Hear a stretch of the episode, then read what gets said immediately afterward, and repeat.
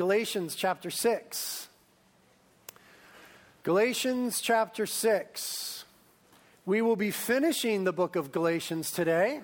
This is our 14th sermon, 14th and final sermon in the book of Galatians. We're finishing the series, How to Be a Good Christian and Other Religious Nonsense. The title of this message is Obsession. Obsession. We're going to look at uh, Galatians 6:11 through 18, the closing. We'll read it together now and then we'll pray and talk about it. I'm reading and teaching from the New Living Translation this morning, starting in verse 11 of Galatians 6. Paul writes and says, "Notice what large letters I use as I write these closing words in my own handwriting. Those who are trying to force you to be circumcised want to look good to others. They don't want to be persecuted." For teaching the cross of Christ alone can save. And even those who advocate circumcision don't keep the whole law themselves. They only want you to be circumcised so that they can boast about it and claim you as their disciples. As for me, may I never boast about anything except the cross of our Lord Jesus Christ. And because of that cross, my interest in this world has been crucified. And the world's interest in me has also died. And it doesn't matter whether we've been circumcised or not. What counts is whether we have been transformed into a new creation. May God's peace and mercy be upon all who live by this principle. They are the new people of God. From now on, don't let anyone trouble me with these things. For I bear on my body the scars that show I belong to Jesus. Dear brothers and sisters, may the grace of our Lord Jesus Christ be with your spirit. Amen. Lord, we just thank you for this wonderful book. It's been incredible as you have explained and exposed grace to us in a whole new way. For many of us, we're, we're, understanding the gospel for the first time. For all of us, more than ever before. And we thank you for what that's doing in our lives, Lord. Thank you that that changes the way that we think and feel and think about you and feel toward you. It changes the way that we interact with others and feel about them. Thank you that the gospel is saturating our lives, and we ask that that work would continue. This work that you've done in these last 14 weeks, we ask that Holy Spirit, you would cause it to increase and to bear 30, 60, 100 fold fruit for the glory of Jesus Christ. And uh, today, as we finish, Lord, we want to finish well. And so we open our hearts and our minds. We ask that you would teach and instruct us. We ask together that you, please, would anoint me to teach and preach in a way that is consistent with your word, consonant with your character, and brings glory to your name and achieves your purposes in the world. Lord, it's the honor of my life to preach at this church. Thank you for it. In Jesus' name, amen. Well, Galatians has been, if you're familiar with the rest of the New Testament, perhaps Paul's most passionate letter to churches. Perhaps Paul's most passionate letter. And, and the reason that is, is because there's a lot at stake. And so we've seen Paul use some harsh words. He's called the Galatians idiots, right? We've seen him say some harsh things. He said about his opponents, the false teachers, that Paul wished they would mutilate themselves. I mean, it's really a radically passionate letter. And it is because of what is at stake. And perhaps it would help us to understand what is at stake if we thought about the two grand questions of life. The two questions that every human heart is wondering. And those are these How does God feel about me? How does God feel about me? And what does God expect from me? Those are the two great questions of life that every man, woman, child wonders from time to time. How does God feel about me? And what does He expect from me? And the problem that arises in the book of Galatians is being addressed is that there were some false teachers in the churches in Galatia that were teaching the wrong answers to those very important life or death questions. They were saying, in effect, this if you want God to be happy with you, then you need to be very careful to obey the rules.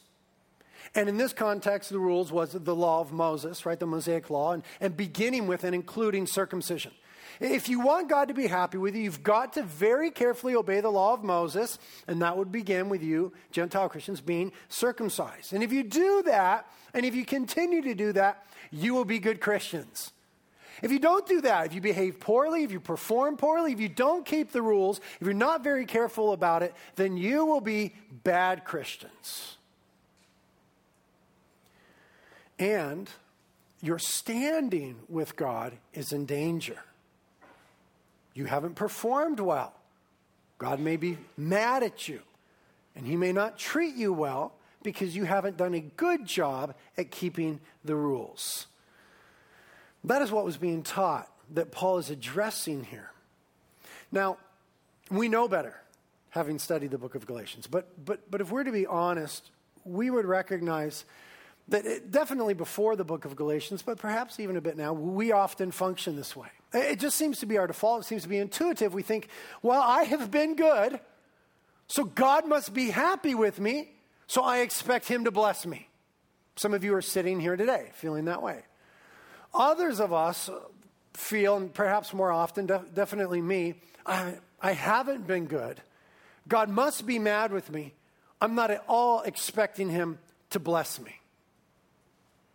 And that sort of thinking is wrong thinking. That is wrong thinking that is based on wrong theology. In fact, it's heresy. And that's why Paul has been so passionately arguing against it. That's why we've taken 14 weeks to discuss it. And what the book of Galatians has taught us is that nobody will ever be made right with God or stay right with God by keeping the rules. That simply isn't the way it works. Nobody will ever be made right with God or stay right with God by keeping the rules. Now, we've discussed the fact that be made right with God, the big theological phrase that we put on that is justified. And what does it mean to be justified?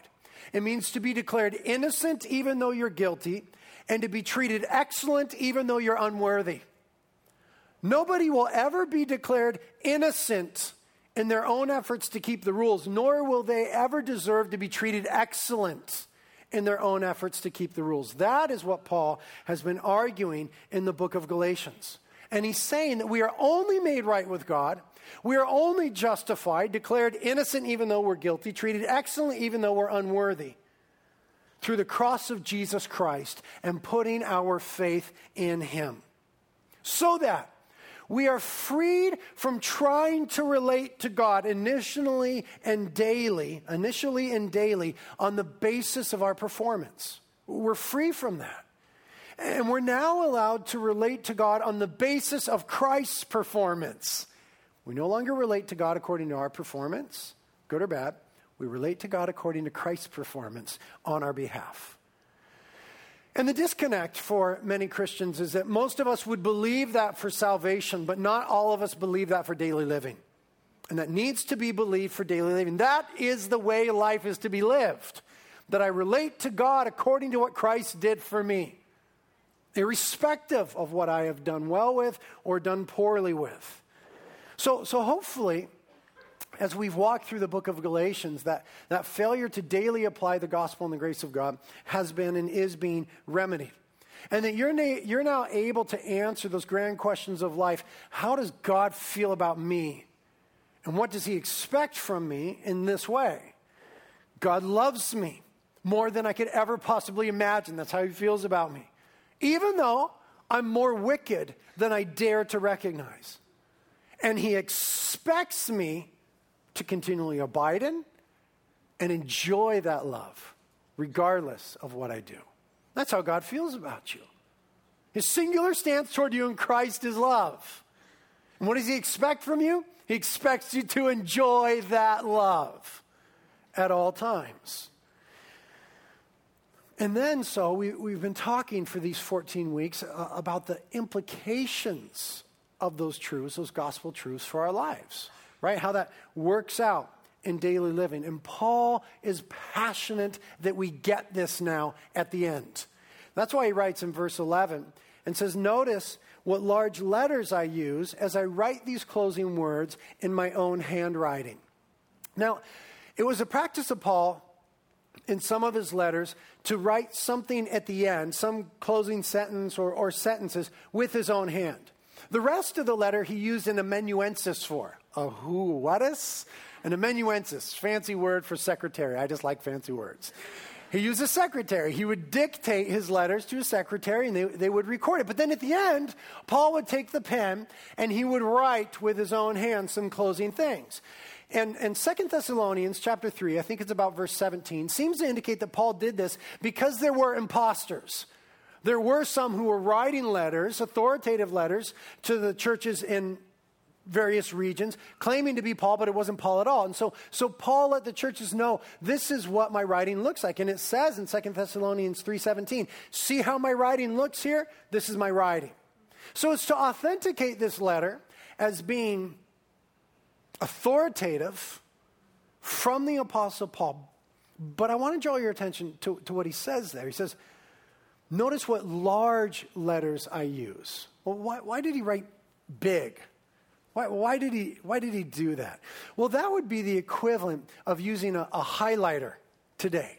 What do we do when we want something not to be missed, right? You, you highlight it, or, or you put it in bold, or you italicize it, or you underline it. That's what Paul's doing with this last part of Scripture here, with this last part of the book. He's saying, I, I want this to be highlighted in your mind. I want this to be bold in your mind, italicized, underlined. I don't want you to miss what I'm writing here. So then he says in verse 12, those who are trying to force you to be circumcised want you to look good to others. So he's dealt with the arguments and the claims and the false teaching of those teachers. Now he's exposing their motives. And he says, Those who want you to be circumcised and who want you to be obey, uh, want you to obey in order that you might be good Christians, they're doing this because they want to look good to others. He'll go on to say in the second half of verse 13, they only want you to be circumcised so that they could boast about it. They want to look good to others and they want to have something to brag about. Okay, here's what was going on in the heart of the false teachers, okay? Here, here's what was going on. And, and sadly, we ought, we ought to be sad about this. It seems that they really did believe that they had to perform well in order to expect God to treat them well. It seemed that they really believed that idea that their only hope for being daily accepted by God and treated well by God was if they continued to obey the rules very well. And so, trying then to get others to be circumcised was an attempt on their part to perform well. They were doing what they thought was necessary to be good Christians. Here's what it looks like to be a good Christian be circumcised and obey the law of Moses. Now, let me show you guys how to be good Christians. And if we make more good Christians, then we're really good Christians. So it was an attempt to perform well. Here's the catch. Okay, here, here, here's the catch with that framework that they had, that understanding that if I perform well, God's going to treat me well. Here's the catch you cannot perform well. That is the catch. Perhaps you can according to your own perverted standard. Maybe you can according to someone else's twisted standards. But according to God's standard, you can't do good. You cannot perform well. Paul draws this out in verse 13 when he says, even those who advocate circumcision don't keep the whole law themselves. They're talking about this performance thing, but they themselves are not doing well. Remember, the horror of trying to relate to God by how well you keep the rules is that those rules always and only show you to be bad. That's the horror of that. You're thinking, I, I, I, need to earn favor with God. I need to ingratiate God toward me. So I'm going to I'm to do good with the rules. And, and what the rules do is they show you to be bad.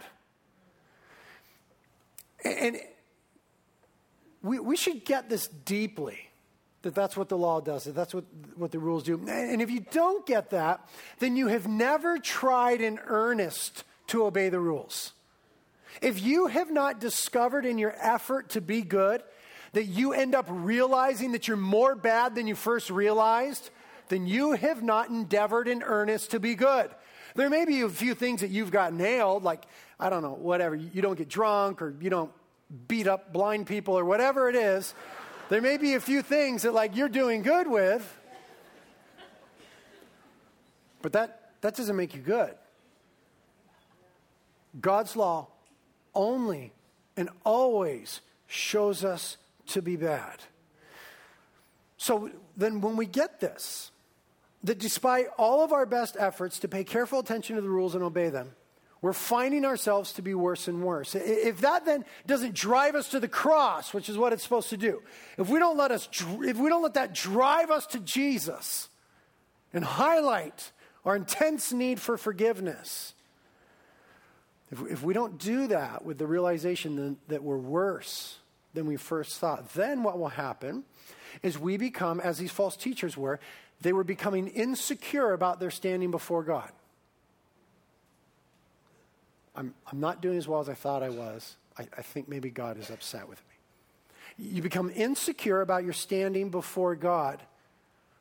And then what you do is you turn toward your standing before people to develop a sense of well being. Unsure about your standing before God. So you, you look now horizontally to people to try to develop a sense of well being.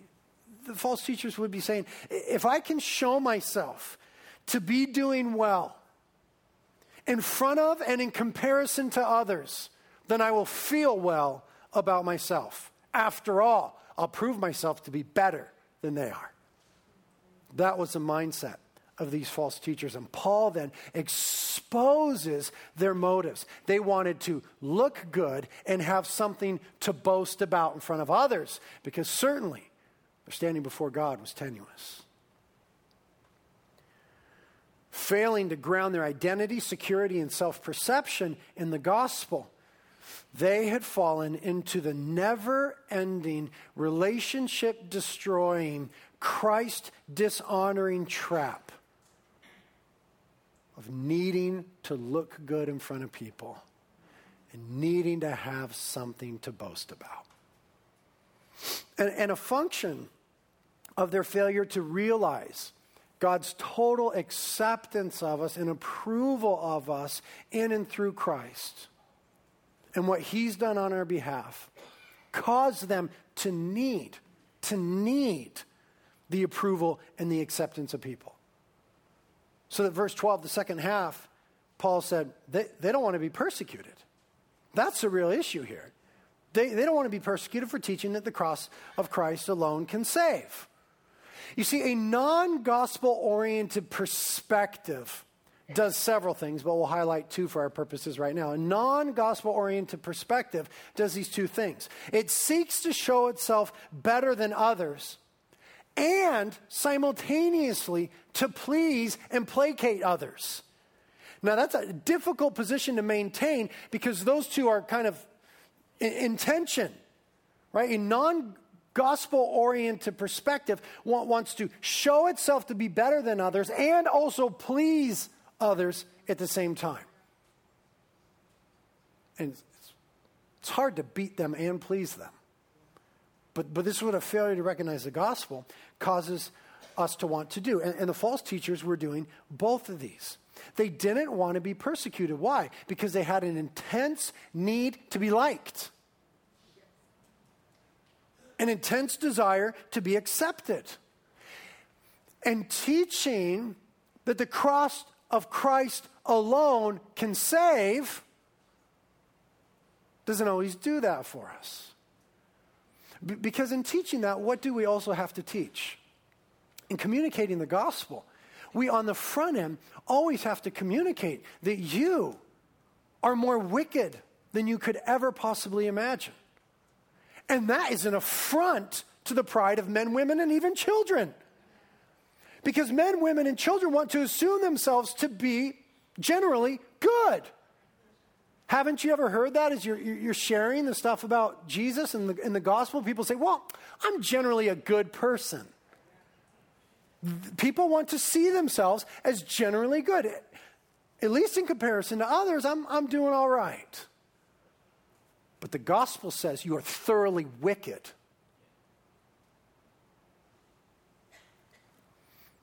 And, and that's not popular. That doesn't win us the approval of people or, or, or cause people to like us. That's why Christianity is discriminated against like no other religion. Go into the workplace or school and you can talk about Buddha all that you want. You, you can talk about Allah. You, you can talk about crystals and Chumash Indians and burning sage, and you, you, can talk about anything you want to talk about, but you bring up Jesus and being the only unique Savior of the world, and whoa, whoa, whoa, whoa, whoa. Whoa, whoa, whoa. Church and state, dude. Church and state. You can't, you can't do that here. Right? Talk about any other religion you want in any way that you want, but you bring up the unique identity and work of Jesus and you're in trouble. Why? Because people want to see themselves as good and the gospel says they're bad. And these false teachers they didn't want to draw that sort of fire.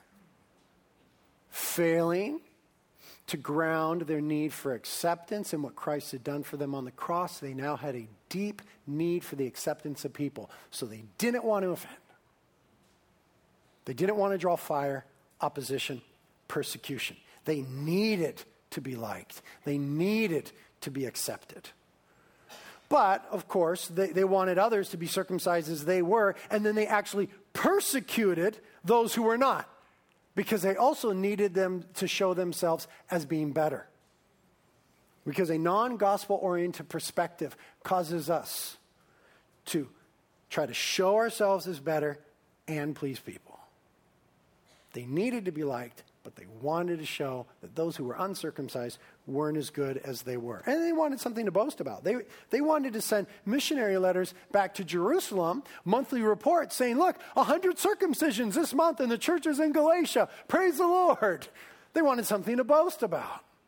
Now, in juxtaposition to this perspective that has failed to realize the gospel and so feels compelled to perform well and better in front of others so that there might be a reason to boast, we have the life perspective of Paul, representing the right perspective for Christians. Verse 14, Paul says, As for me, may I never boast about anything except the cross of our Lord Jesus Christ.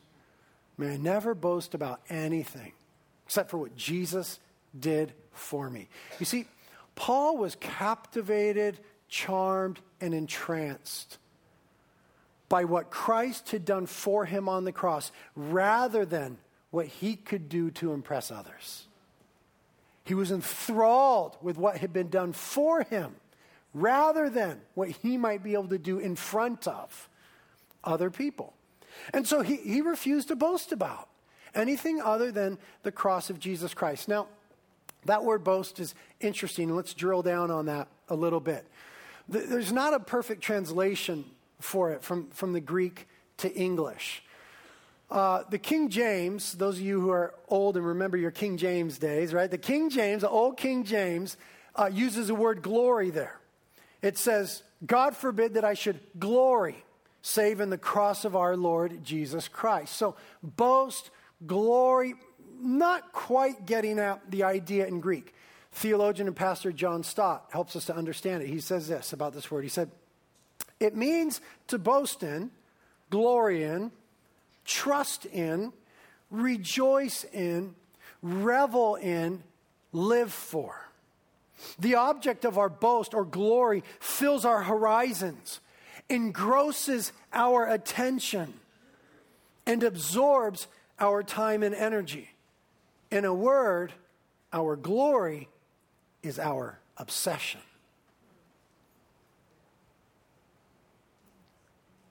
Paul is saying, I'm not going to be obsessing about, I'm not going to be engrossed by, I'm not going to fill my horizon with, I'm not going to rejoice and revel in, and live for anything other than the cross of Jesus Christ.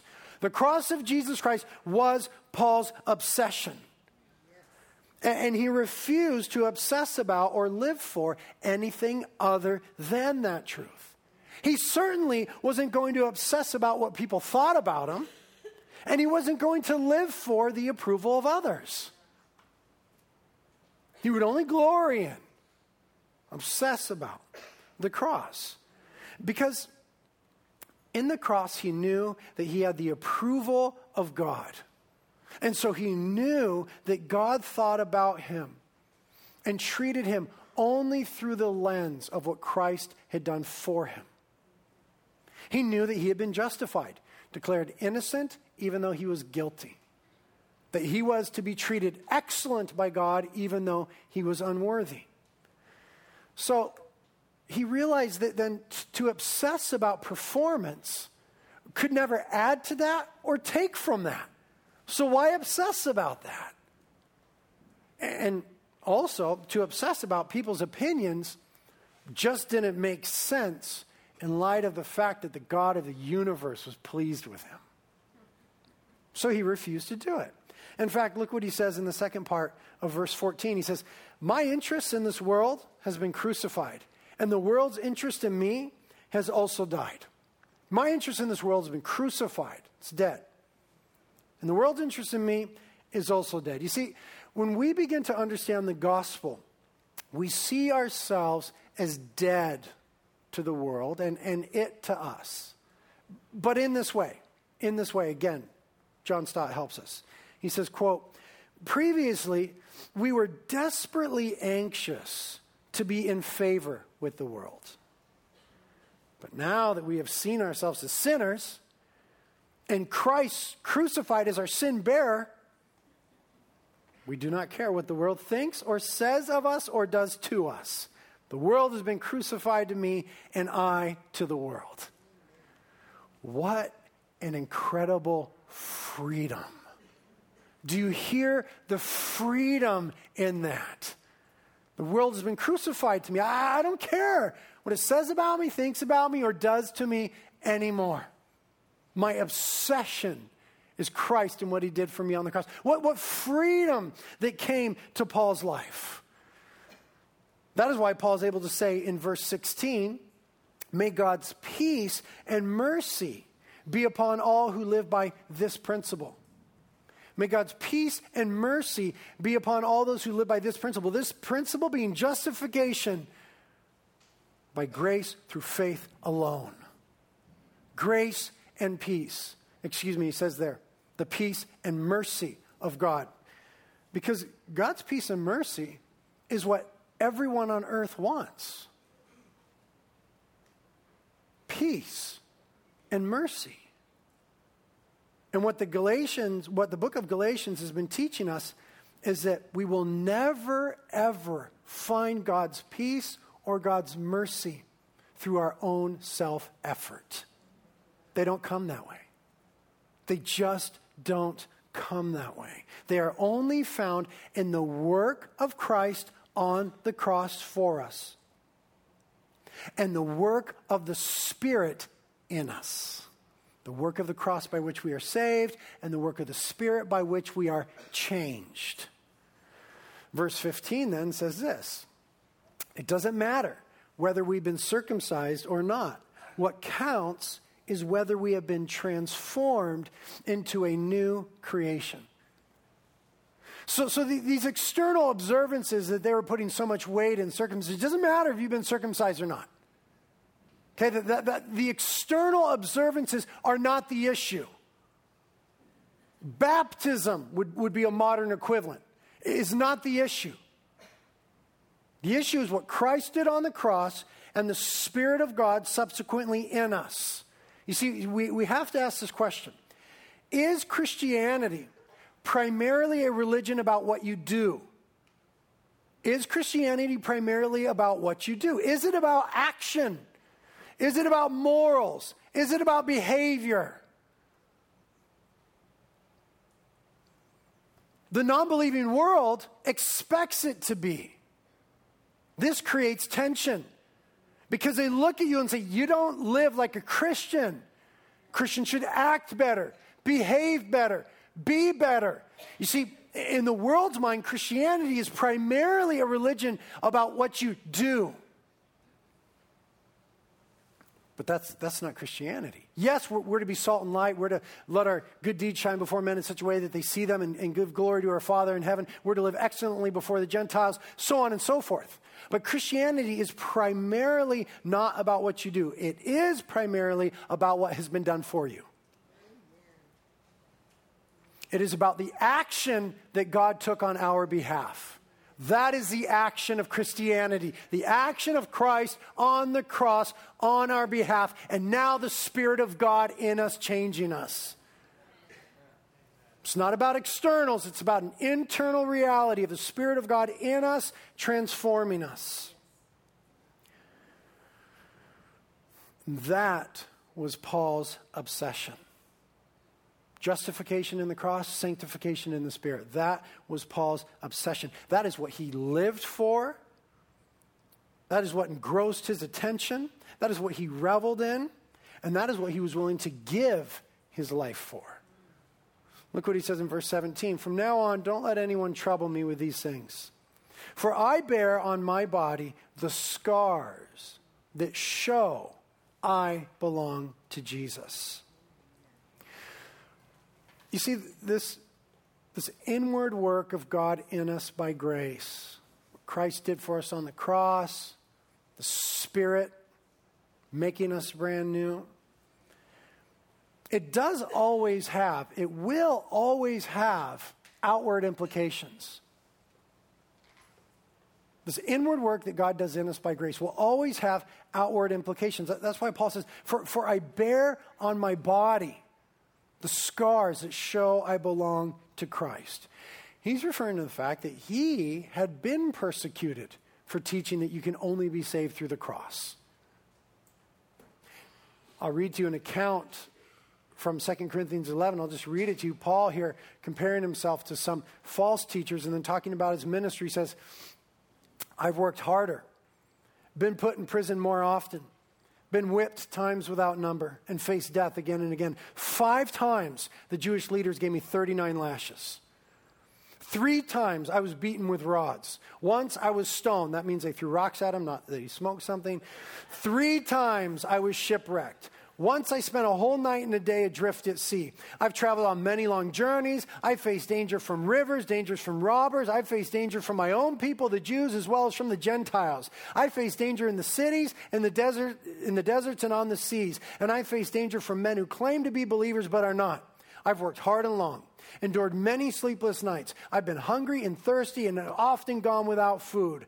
I've shivered in the cold without enough clothing to keep me warm. Then, besides all this, I have the daily burden of my concern for all the churches. You need to know this Paul had scars on his body that showed that he belonged to Jesus, but he did not endure any of those things because he had to. He didn't experience any of those things believing that it would bring him merit before God or ingratiate God toward him. He did not do any of those things because he had to. Rather, he was willing to undergo all of those things because he was obsessed. Paul had a beautiful obsession with what had been done for him at the cross and given to him in the Spirit. And that's, that's important because what, what obsessions do is they drive us. You, you see, an obsession becomes the controlling factor in your life. The, the controlling factor. When Paul says here that he has scars to show that he belongs to Jesus, he, he was referring to an ancient practice in that Greek culture whereby slave owners would brand, brand their slaves so that if one ever got away and they got caught, they, they would be able to prove that that slave belonged to them. Paul here is referring to that, and he's saying, listen, I've been branded for Jesus. And Christ's ownership over my heart, soul, mind, and affections is evident. I bear the scars, the scars on my body. Christ's ownership over my life, my obsession with Him, is evident because the inward work that He does in us is always going to be outwardly obvious to those who are looking.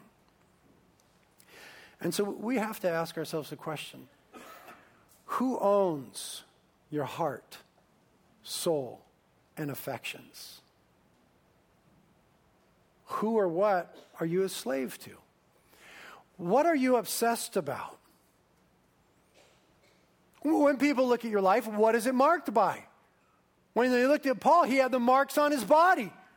Three times 39 lashes, five times with rods, beaten to death with stones. His life was marked. When people look at our lives, what are we marked by? What is our obsession? And, and, this question is everything, again, because your obsession is that which drives you. You. Your obsession is a controlling factor in your life, and therein you discover your God. You, you may say, My God is the God of the Bible, the God of Israel. But if, if you can identify your obsession, that is your functional God. Because your obsession is a controlling factor in your life. It's your functional God. You see, whatever is forming the way that you think, process, feel, and so behave, that's your functional God. The Bible would call that an idol. Paul said, I, am not going to obsess about anything other than what Christ has done for me. What is your obsession? What, at this moment in your life, is most forming your thought processes and the way you feel, and therefore your actions? That is your functional God. And, and, and what, what Paul is saying is that for him, the cross and the gospel were the controlling factors of his life. And, and that what, what these did for him was they freed him from the false, cruel gods that often hold us in slavery. Paul was freed from the false and cruel God of the approval of people. You see, some of you, that's, that's your functional God. You, you, you so need the approval of people. You, you're so concerned about pleasing people that, that it shapes the way that you feel about yourself the way that you think and process, and therefore what you do.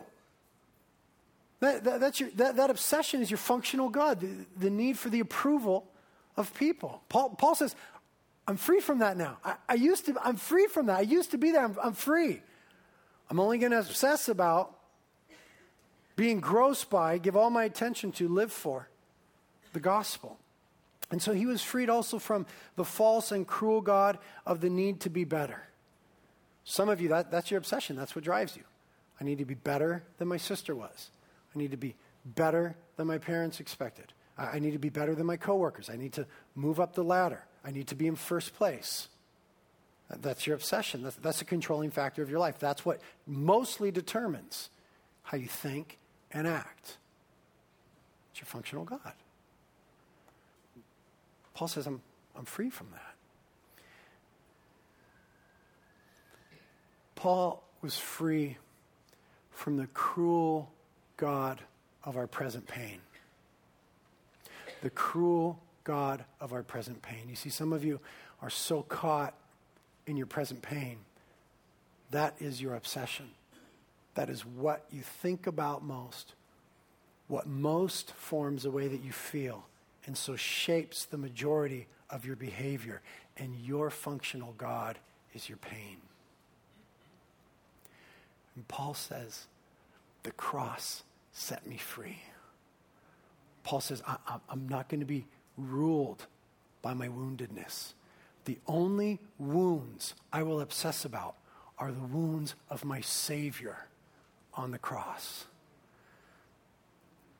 And he was set free from the cruel God of the failures of the past. You know, some of us, our past are so horrific that that's driving and shaping us. And what Paul says is because of what Christ did for us, we can be free from the failures of the past, the pain of the present, the need to be better, and the desire for the approval of people. And for once, because of the gospel, we can live as free people. I won't obsess about anything other than what Christ did for me, so that he's able to say from a place of experience, verse 18, Dear brothers and sisters, may the grace of our Lord Jesus Christ be with your spirit. Amen. Lord, we pray that prayer over ourselves even now. That your grace would be with us. That Jesus, you would be our sole obsession. Lord, we, we repent of other obsessions, lesser obsessions that are ruling us, that we're enslaved to. And we, we, we want to be slaves to Christ. We want to be ruled by you. We want to be captivated and charmed and entranced with you and nothing else. And so, Spirit, come. And once again, in this day, in this moment, and in these days, show and prove to our hearts and minds the beauty and the worth of Christ and what he did for us in such a way that we wouldn't long anything, long for anything more than that. Need you to do that work in us, Lord, because we're weak, frail, silly people. Thank you for your Holy Spirit who's given to us, who guides us gives us new desires, directs us, gives us new life. Do that in us, Holy Spirit. If you need any help today, prayer team is up here on my right and my left. Communion is here to come and obsess about the cross, and the carpets are here as well.